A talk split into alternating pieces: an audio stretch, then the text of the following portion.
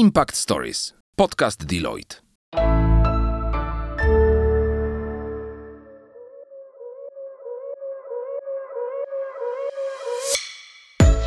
Cześć! Impact Stories powstało z myślą o studentach, którzy szukają inspiracji, chcą się rozwijać i poznawać świat biznesu od kuchni. Znasz zasadę nic o nas bez nas? My też! Dlatego Impact Stories prowadzą studentki i studenci różnych uczelni z całej Polski.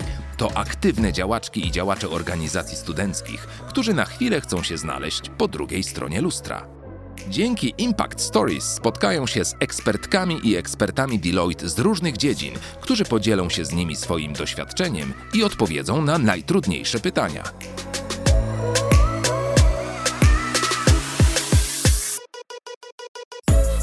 Dzisiejszym odcinku usłyszycie ambasadorów Deloitte, Natalię Kamińską, studentkę Uniwersytetu Warszawskiego, wiceprezeskę do spraw strategii Koła Naukowego Inwestycji i Finansów, członkini zarządu Koła Naukowego Ochrony Konkurencji i Konsumentów oraz Wiktorię Kaszubowską, studentkę Uniwersytetu Gdańskiego, radną w Radzie Samorządu Studentów Wydziału Prawa i Administracji, aktywną członkinię ELSA Gdańsk i Koła Naukowego Prawa Europejskiego i Porównawczego. Ekspertami, z którymi porozmawiają są Klaudia Szymczak, starsza koordynatorka do spraw well-beingu oraz Jakub Ziółkowski, menadżer w dziale konsultingu. Tym odcinku dowiecie się, czym jest well-being i czy to prawda, że jest on wymysłem ludzi leniwych oraz jak zadbać o swoje dobre samopoczucie i jak to robimy w Deloitte. Posłuchaj Impact Stories. Dobrze, więc e, przygotowując się do naszego spotkania, mm, zaczęłam od przejrzenia najlepszego możliwego merytorycznego źródła, e, czyli grupy facebookowej Korpo Grupa Wsparcia. I znalazłam tam bardzo ciekawy komentarz na temat well-beingu. Jestem ciekawa, co będziecie o nim sądzić. Pozwolę sobie go sparafrazować oczywiście. Więc było tam napisane, że well-being jest dla nierobów, dla e, zakompleksionych liderów, którzy zdecydowanie nie radzą sobie ze swoimi zadaniami. W momencie, w którym ktoś jest w stanie wykonywać swoje zadania na czas, dotrzymywać deadline'ów, to żadna sala z kwiatkami nie jest mu potrzebna, więc tak zaczynając dosyć mocno, chciałabym się za was zapytać, co o tym sądzicie. Mhm. Przede wszystkim well-being to e, nie ładna sala z kwiatkami, tylko coś więcej. I generalnie jak to mm, znane osoby ze starszego pokolenia mają e, w zwyczaju mówić, kultura e, dużej ilości pracy i to tylko o to chodzi, bo jak dużo pracujemy, to nie ma czasu na myślenie, na depresję, bo kiedyś tego nie było, to są tylko i wyłącznie wymysły e, 2022 roku albo w ogóle XXI wieku. Um, nasze pokolenie, milenialsi, Zety, Xy podchodzą do pracy zupełnie inaczej i wydaje mi się, że dlatego zaczęliśmy tak dużo mówić o well-beingu i zaczęliśmy zwracać uwagę na to, co jest naprawdę istotne. A e, w well-beingu chodzi o to, żeby nasze życie opierało się na, e, można powiedzieć, pięciu takich podstawowych zasadach. Czyli e, chodzi o to, żeby mieć sens, czyli żeby robić to, co się e, w życiu e, lubi, żeby, nie wiem, na przykład jeżeli pracujecie w korporacji, to żeby mieć sens tego, co robicie, żeby mhm. E, nie robić tego po prostu, bo szef wam każe Excel wypełniać, tylko że chcecie to robić. Relacje międzyludzkie, chodzi o to, żeby mieć fajny związek, żeby spotykać się ze znajomymi, żeby wychodzić. Dalej mamy finanse, żeby ten well-being finansowy był zapewniony, żeby to było e, fajnie zrobione, że macie poczucie stabilności finansowej, taką tą poduszkę. Społeczność, no to trochę to się wiąże z tym e, spotykaniem, ale też e, społeczność taka w pracy, żeby ta społeczność, e, team, z którym pracujecie, żeby był fajny, żeby ta atmosfera w pracy była dobra.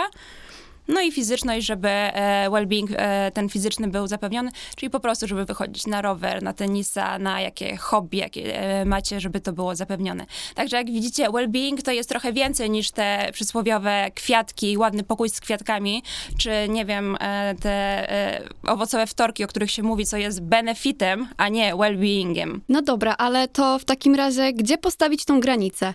Bo z tego, co powiedziałaś, well-being powinien być całkiem sporą częścią naszego życia.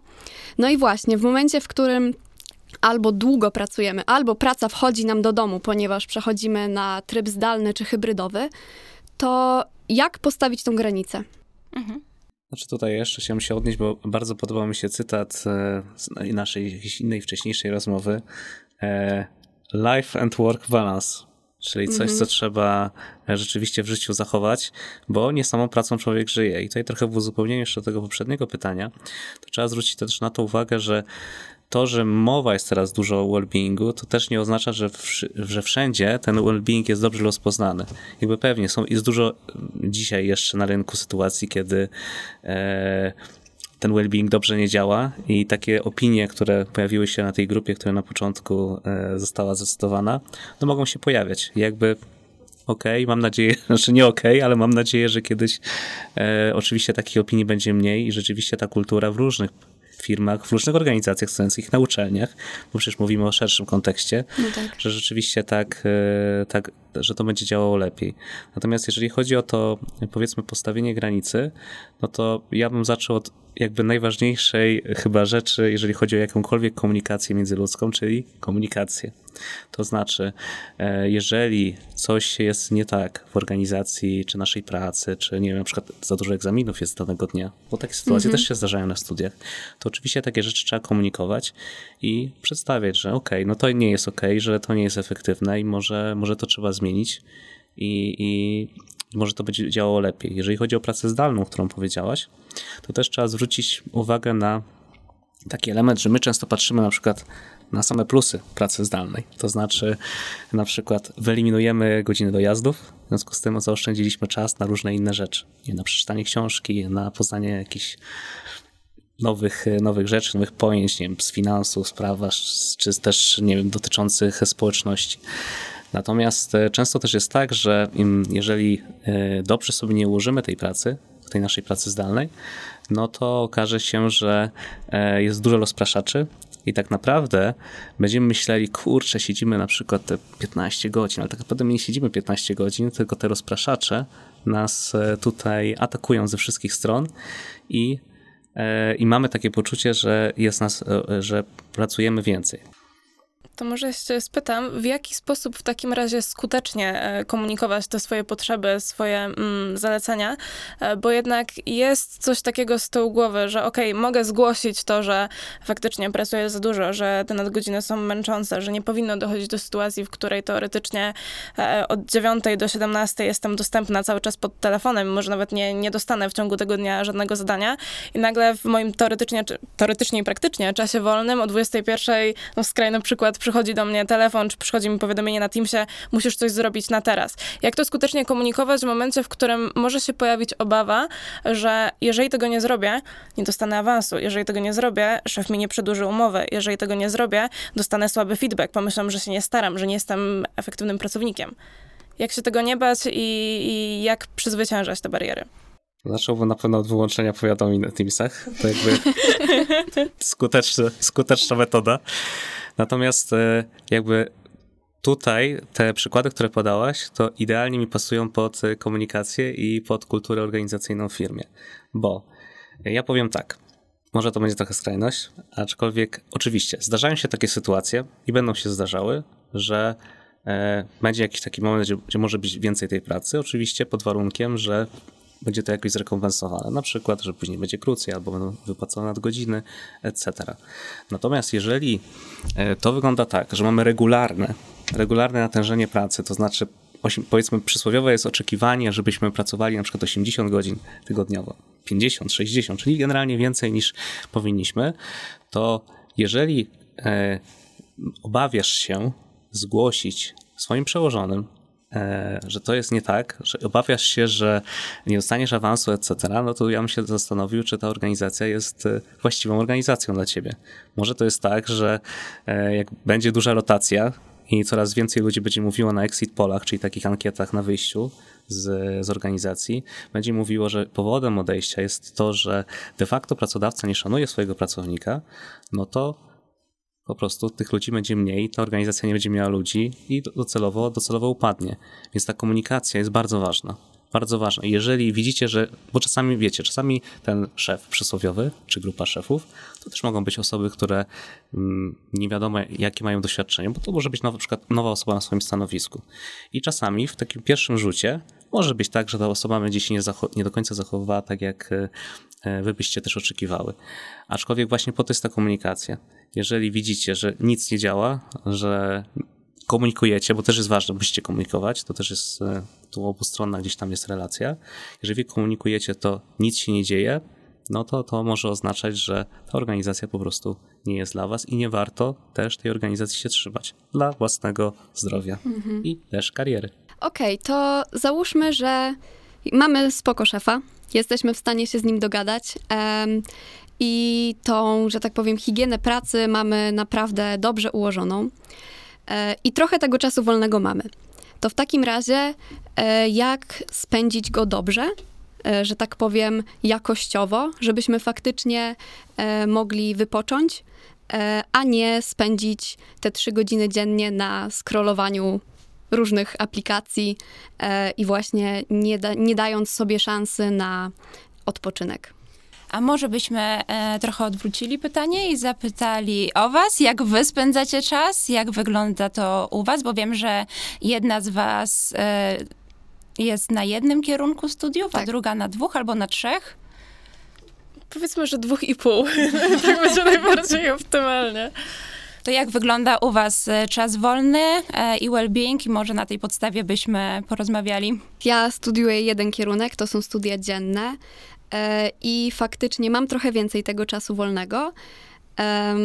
można powiedzieć, że jestem taką takim prawdziwym, żywym przykładem memicznej jesieniary, akurat aktualnie.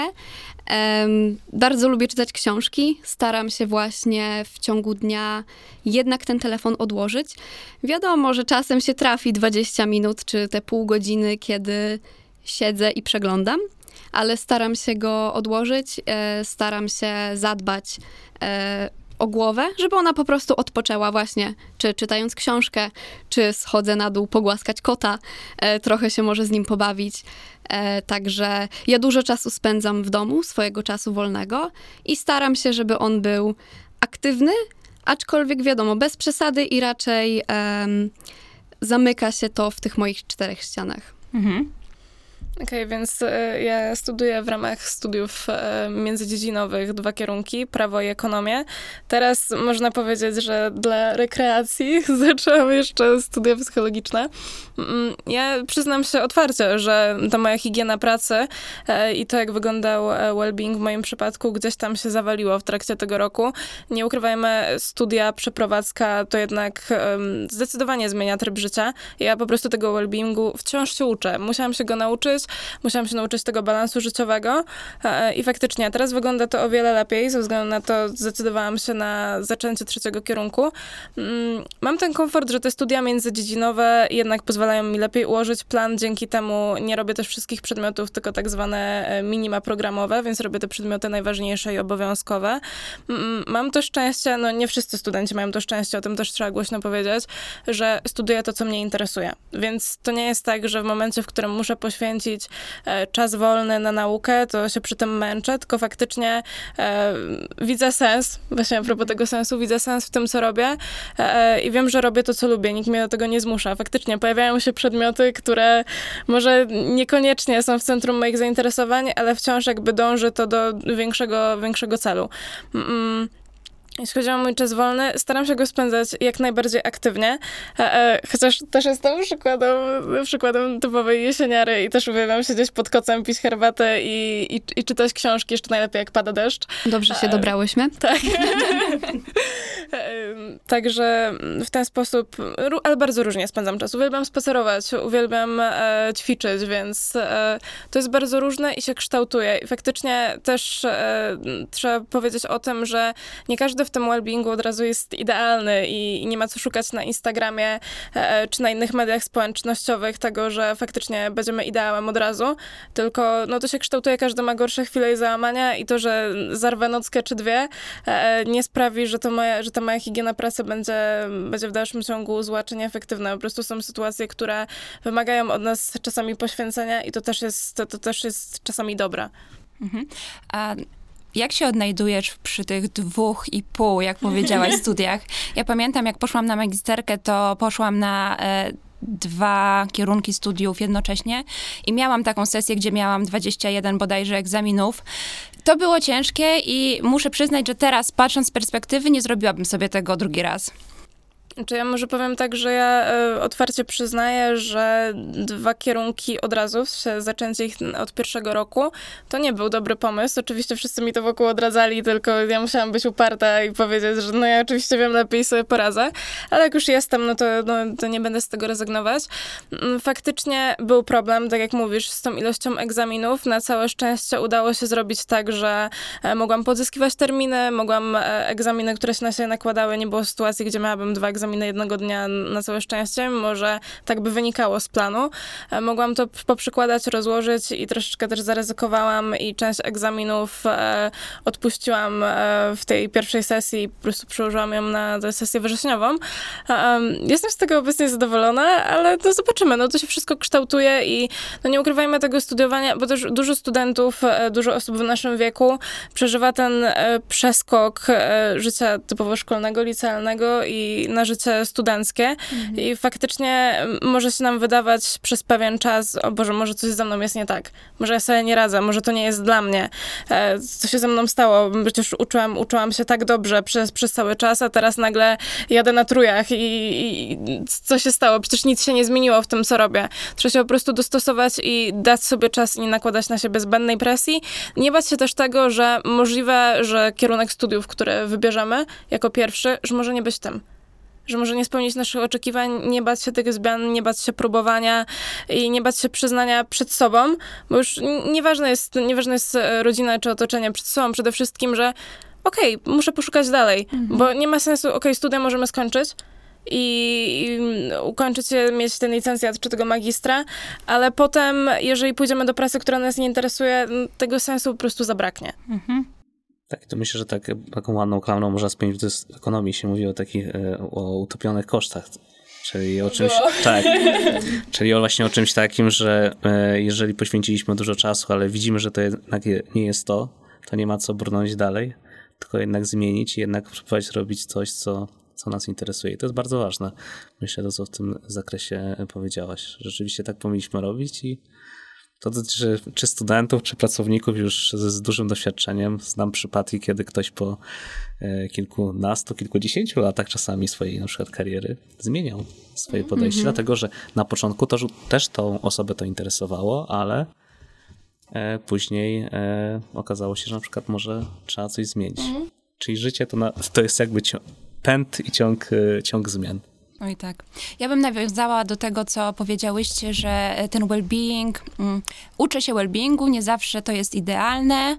Um, no właśnie, chodzi o to, żebyście się dobrze czuły ze sobą um, i jeżeli czujecie, że na przykład dzisiaj potrzebujecie spędzić, no właśnie, cały dzień pod kocem i nie chcecie się z nikim spotykać i macie ochotę na czytanie książki, oglądacie, oglądanie Netflixa, spoko. To jest jak najbardziej okej. Chodzi o to, żeby po prostu tego Netflixa nie oglądać nałogowo co weekend, i nie spędzać przed komputerem na przykład po 12 godzin, bo to źle wpływa. To raczej o to mi chodziło. Ale e, nie ma czegoś takiego jak idealny well-being, że wiecie, teraz 20% czasu w ciągu tygodnia spędzamy na rowerze, 20% czasu spędzamy na czytaniu książek i tak dalej, i tak dalej. Także myślę, że e, to jest dobre w well-beingu, co jest e, dobre po prostu e, dla ciebie. No tak, bo czasami w mediach społecznościowych możemy właśnie taki wyidealizowany obraz well-beingu też e, znaleźć. E, I ważne jest, żeby dostosować, można się tym inspirować, dostosować to pod siebie, ale niekoniecznie kopiować, no bo tak jak powiedziałaś, to co się sprawdzi dla ciebie, nie sprawdzi się, ko- niekoniecznie sprawdzi się dla mnie. Tak, dokładnie. I tutaj tylko zauważcie, bo nawet jeżeli nie powiemy sobie, czy to jest 20%, czy to jest 30% czasu, ale mówimy, że to jest jakiś czas. I to jest czas poza tym głównym nurtem, czyli pracą, poza studiami i tak dalej. Czyli gdzieś tam, w tym całym well-beingu też mówimy o czasie, który musicie poświęcać dla siebie. Czyli ten life and work e, e, balans z naciskiem na life. To No jest tak. bardzo ważne. Bo jeżeli umknie nam to, no to de facto nie ma czasu na życie, a żyjemy dla życia, a nie dla pracy. Tak, to prawda. I zauważcie, że nie jest work-life balance, tylko podkreślamy life-work balance, bo chodzi o to, żeby jednak to życie było ważniejsze. No bo chodzi o to, żeby dobrze żyć. Tak. Mhm. To ja może jeszcze tak zahaczę, jak już Wiktoria zaczęła mówić o mediach społecznościowych, czy właśnie, mm, tak jak już powiedziałyśmy e, o tym, że ja powiedziałam na samym początku o, o tym przykładzie niedoceniania wellbeingu, w ogóle uznawania go za zupełnie zbędny i niepotrzebny, e, Wiktoria powiedziała o wręcz idealizowaniu e, tego, tego zjawiska. I w takim razie, bo trudno jest właśnie w mediach społecznościowych znaleźć takie przykłady życiowe, po prostu tego, jak, e, jak zwykli, normalni ludzie sobie, sobie radzą e, ze swoim życiem i powiedzcie, gdzie waszym zdaniem można szukać inspiracji co do tego, e, jak znaleźć ten balans w swoim życiu zawodowym, żeby go połączyć ze swoim życiem prywatnym w odpowiedni sposób. To ja bym zaczął, e, może to tak znowu zabrzmi dziwnie, ale zacząłbym od koleżanek i od kolegów. Dlatego, że to jest to, to nasze najbliższe otoczenie. Też Klaudia mówiła o tej społeczności, czyli od razu też te rzeczy się łączą. I tak naprawdę pytanie jest, czy autorytetem dla was jest osoba, której nie znacie i o której coś przeczytacie, że może kiedyś coś fajnego powiedziała, czy, czy coś ciekawego jednak może nie wnieść ktoś e, z waszej społeczności. Czy to jest możliwe, e, żeby kompletnie się odciąć od telefonu e, komórkowego, od social mediów, od Instagrama, Facebooka, TikToka e, i nowych apek, które cały czas gdzieś tam wchodzą? No, całkowicie może nie, na pewno nie na dłuższy czas. Myślę, że są osoby, które będą w stanie zrobić sobie taki, załóżmy, tygodniowy reset, ale na dłuższą metę myślę, że stety bądź niestety to są już aplikacje, które są nam czasami po prostu potrzebne do życia. E, chociaż ja na przykład e, takich ostatnich nowości już nie śledzę, raczej trzymam się właśnie Facebook, Instagram, Messenger, e, no i TikTok. E, ale ja się trzymam w tej bańce i ja żadnych nowości e, już nie używam. Także nie jestem w stanie z nich zrezygnować całkowicie, ale staram się je ograniczać.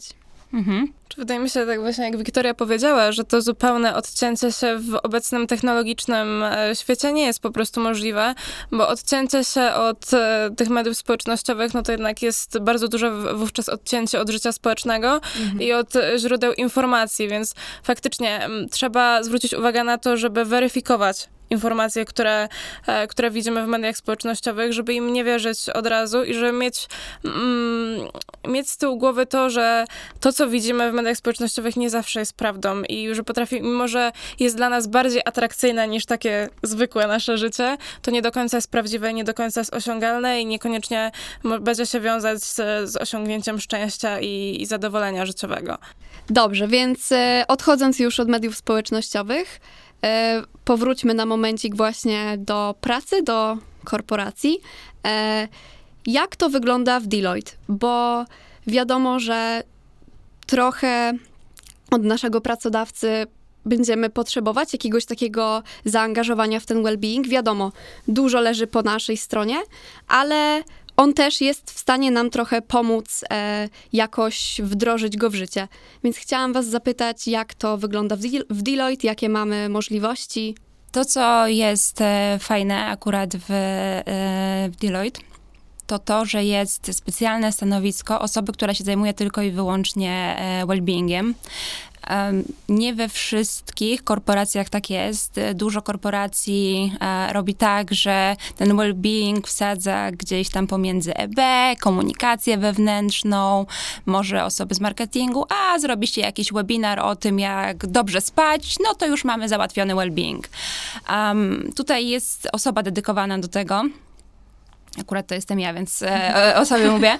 E, I ta osoba się po prostu tym e, stricte zajmuje, jakby całym programem, całą strategią, e, jak robić, żeby zapewniać dobrostan e, pracownikom. Nie jest to łatwe ze względu na specyfikę e, firmy, bo każdy e, departament zupełnie inaczej pracuje, e, inaczej wyglądają te powiedzmy fazy w ciągu roku, kiedy jest e, więcej pracy, tak? Inaczej to wygląda w audycie, inaczej to wygląda, nie wiem, w legalu, w podatkach. Natomiast e, staramy się tworzyć taką spójną em, strategię, pod którą możemy e, popodpinać różne e, elementy, z których pracownicy mogą czerpać to, co jest im e, wygodne, z czego po prostu chcieli. Mamy oferty dla osób, które uprawiają e, sport. Mamy dużą grupę, e, coraz większą, powiększającą się, jak przychodziłam e, w grudniu było to 400 osób, teraz mamy ponad 700 osób takich aktywnie zaangażowanych w sport, także e, fantastycznie e, na Teamsach, gdzie się wzajemnie motywujemy. Mamy ludzi, którzy biegają, jeżdżą na rowerze, wspinają się, żeglują, grają w piłkę nożną, w siatkówkę, w Golfa, koszykówkę. nawet w golfa. W golfa, to prawda, od niedawna też. Te osoby mają ochotę po pracy na przykład grać w piłkę nożną, no to przychodzą do nas i mówią, hej, mamy drużynę, mamy znalezione boisko, tylko chcielibyśmy środki, e, żebyście nam zapewnili i my jako firma opłacamy im e, te treningi i, za boisko, i za trenera, jeżeli chcą. Także jeżeli e, biorą udział w startach, to my za te starty im potem, za starter paki im po prostu e, zwracamy za koszty tam do pewnych limitów. E, ponadto robimy różnego rodzaju e, konkursy e, co jakiś czas, a w ostatnim czasie, e, parę tygodni temu zakończył się taki wielki event, gdzie wybieraliśmy sportowców roku w pięciu kategoriach. To był pierwszy raz w, e, w Deloitte Polska, coś takiego robiliśmy e, i też miało to całkiem mm, pokaźny wynik, bo się zgłosiło ponad, mieliśmy ponad 900 zgłoszeń, także e, widać było, że ten swo- e, sportowy duch się unosi. Druga rzecz, którą mamy, e, to jest... Staramy się e, mieć zaangażowany umysł, czyli e, mamy ofertę e, związaną z mental health, czyli ze zdrowiem psychicznym.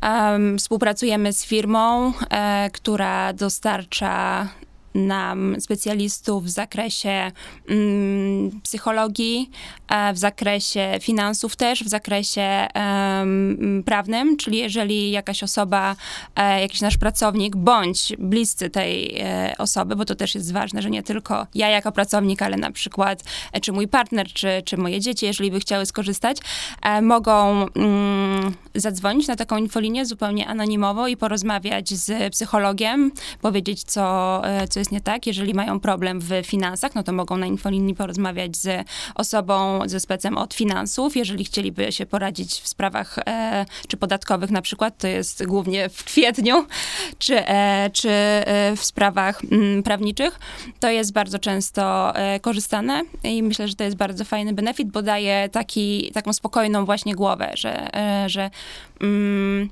jest zawsze e, to miejsce, gdzie mogę się e, odbić, jeżeli coś, jest, coś jest nie tak.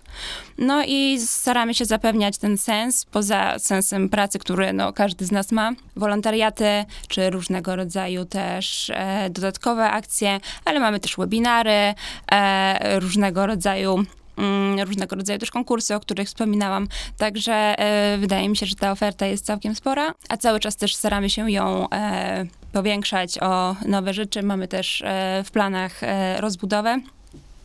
Także e, dzieje się i myślę, że będzie się działo jeszcze więcej. Ja tutaj jeszcze wtrącę swoje... e, Trzy grosze? Trzy grosze, tak, bo ja tutaj e, oczywiście nie jestem takim, takim specjalistą jak, jak Klaudia, ale co jest ważne? Nowy pracownik, który dołącza, ja też niedawno dołączyłem do Deloitte'a, to był maj 2022, więc jestem całkiem nowym pracownikiem. E, mogę powiedzieć, że jak pracownik zaczyna pracę w Deloitte, to tą całą wiedzę, o której mówi tutaj Klaudia, że są takie możliwości, on się jakby nie dowiaduje sam. Tak naprawdę jest dużo takich wprowadzeń na początku, żeby można było się dowiedzieć, że takie rzeczy są. To nie jest jakaś taka wiedza tajemna. No ważne jest to, że ten pracownik od samego początku jakby dowiaduje się, e, jakie są możliwości w firmie i jeszcze tej, tej części fizycznej chciałem dodać, że ta, te akcje różne w Deloitte też wykraczają poza, poza powiedzmy takie oficjalne programy, bo też często zespoły same też z siebie, nawet nie, nie tylko w ramach tej grupy na Teamsach, która jest, też same się zbierają i idą na siatkówkę, e, kilka razy, już tak, już tak było, e, jak jestem w Deloitte. Poza tym e, też bierzemy udział w zawodach sportowych. I na przykład niedawno e, braliśmy udział w zawodach sportowych w Gdańsku i zajęliśmy nawet trzecie miejsce. Więc e, coś się dzieje. Brawo, brawo. Dzięki. 20, 20 osób mniej więcej e, z Deloitte startowało i też poza tym, że oczywiście startowaliśmy w rywalizacji sportowej, to też była fajna okazja, żeby spotkać się na żywo. Byliśmy z różnych e, lokalizacji, poznać się, czyli znowu ta kwestia społeczności, o której e, wspominała Klaudia na początku. Czy w takim razie wszystko to, o czym mówicie, bo wiadomo, dla pracowników, ale studenci częściej przyjdą do Deloitte na przykład na praktyki wakacyjne. to czy taki student, który przyjdzie na te praktyki, też ma możliwość korzystania z tych wszystkich e, rzeczy, o jakich opowiadaliście? Tak, cała oferta jest skierowana do wszystkich naszych pracowników, niezależnie od tego, na jakiej e, są umowie. Mhm. Czyli tak, jak student przyjdzie na miesiąc, dwa, trzy, pół roku, w zależności od tego, e, no, jaką formę kontraktu z nami podpisze, to jak najbardziej może korzystać ze wszystkich dobrodziejstw, które Deloitte oferuje. To myślę, że jest naprawdę ważne. Zapraszamy. Chciałabym jeszcze zapytać e, o to w takim razie, jeśli chodzi o to zdrowie psychiczne.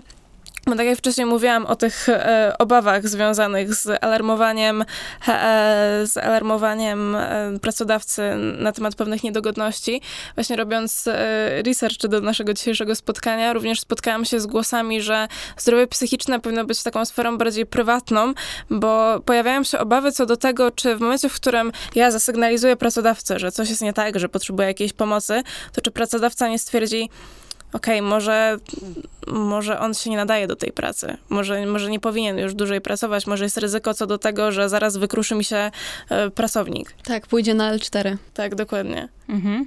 Tylko tutaj y, wydaje mi się, że znowu możemy wrócić do tego, co mówiliśmy na początku, czyli tej kom- znowu komunikacji. Bo e, pamiętajmy o tym, pamięta- spój- spójrzmy też z tej perspektywy, załóżmy pracodawca jest ten dobry.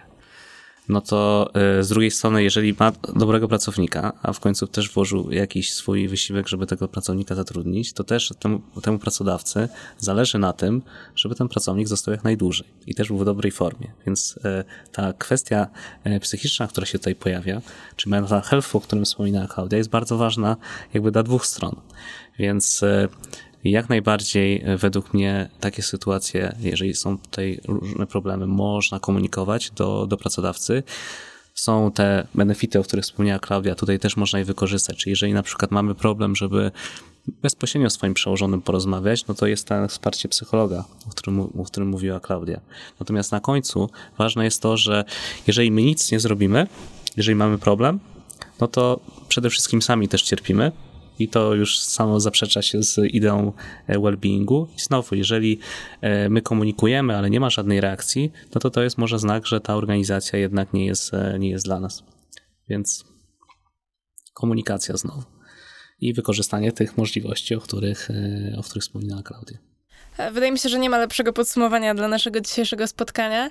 E, Trzeba dbać o siebie, trzeba myśleć, trzeba komunikować e, swoje potrzeby. To jest zdecydowanie najważniejsze w dzisiejszym świecie, tak jak już było wcześniej e, powiedziane. Przede wszystkim life, przede wszystkim human being, dopiero później human doing. Dziękujemy wam bardzo. Dziękujemy. Dziękujemy. Dzięki. Dziękujemy za Twoją uwagę. Już dziś zapraszamy Cię na kolejny odcinek naszego podcastu. Impact Stories znajdziesz na wszystkich platformach streamingowych i w serwisie YouTube. Zasubskrybuj podcast Deloitte, aby być z nami na bieżąco. A jeśli chcesz dowiedzieć się więcej o naszej serii, odwiedź stronę kariera.deloitte.pl. Do usłyszenia w kolejnym odcinku.